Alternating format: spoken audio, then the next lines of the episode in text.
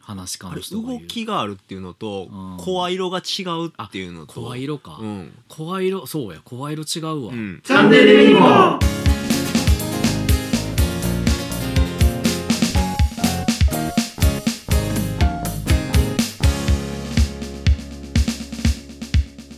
年末にやるやつあれなんでしたっけ M1 あ m 1 m 1とかでも緊張感が半端ないらしくてうん特にあれって順番がこううんうんうんあって最近もうあのくじ引きにになってますけ決まっどてるからねどれぐらい場が温まってるかによって出だしから受け方が違うらしいんですよね。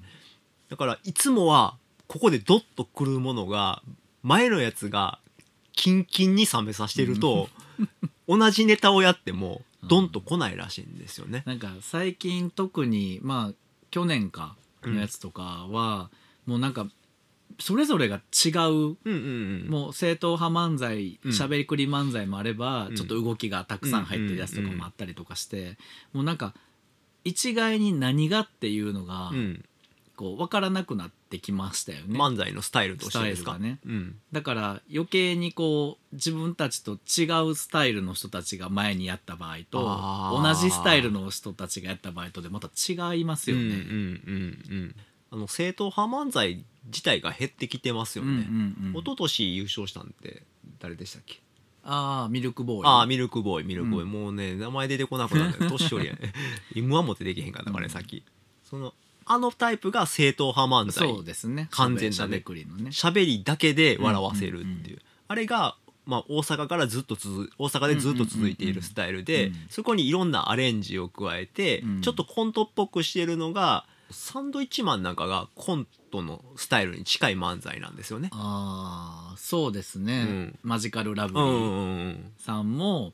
本当に漫才なのかみたいな話題になったじゃないですかああれはね寝転んでるだけじゃないのみたいな そうそうそうね でもそれもひっくるめてうん漫才だっていう風な考え方でしたけど、うんまあ正統派しゃべくりだけでやるんやったらね、うんそれはそれで縛ればいいとは思うしああそうねルールにしてしまえばルーいいルにしてしまえばいいしそのルールがないってことは何やってもいいってことですからねそうそうそうそううん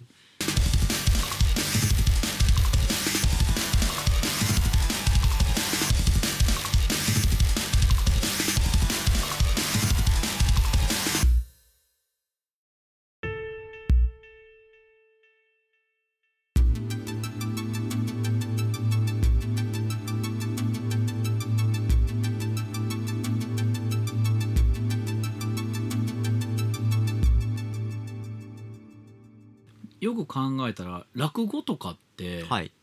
あれはそのなんていうの着替えはしないけど、うん役になりきるっていう意味ではコントですよね。ああそうかもしれないうんね最初は普通にあの話し家として出てくるけど、うん途中からそのキャラクターがいろいろ出てきて、うんうんでそのキャラクターになり変わって演じますよね。そうですね2人3人ってやりますよねねうんあれは一応は和芸ですけど、うんでもやってることってコントに近い、うんうんうん1人2役3役のねうんうんでも不思議よねあれ浮かびますもんね情景がああそうそうそう話し家あのれ人が動言うきがあるっていうのとうん声色が違うっていうのと声色か、うん声色そうや声色違うわううん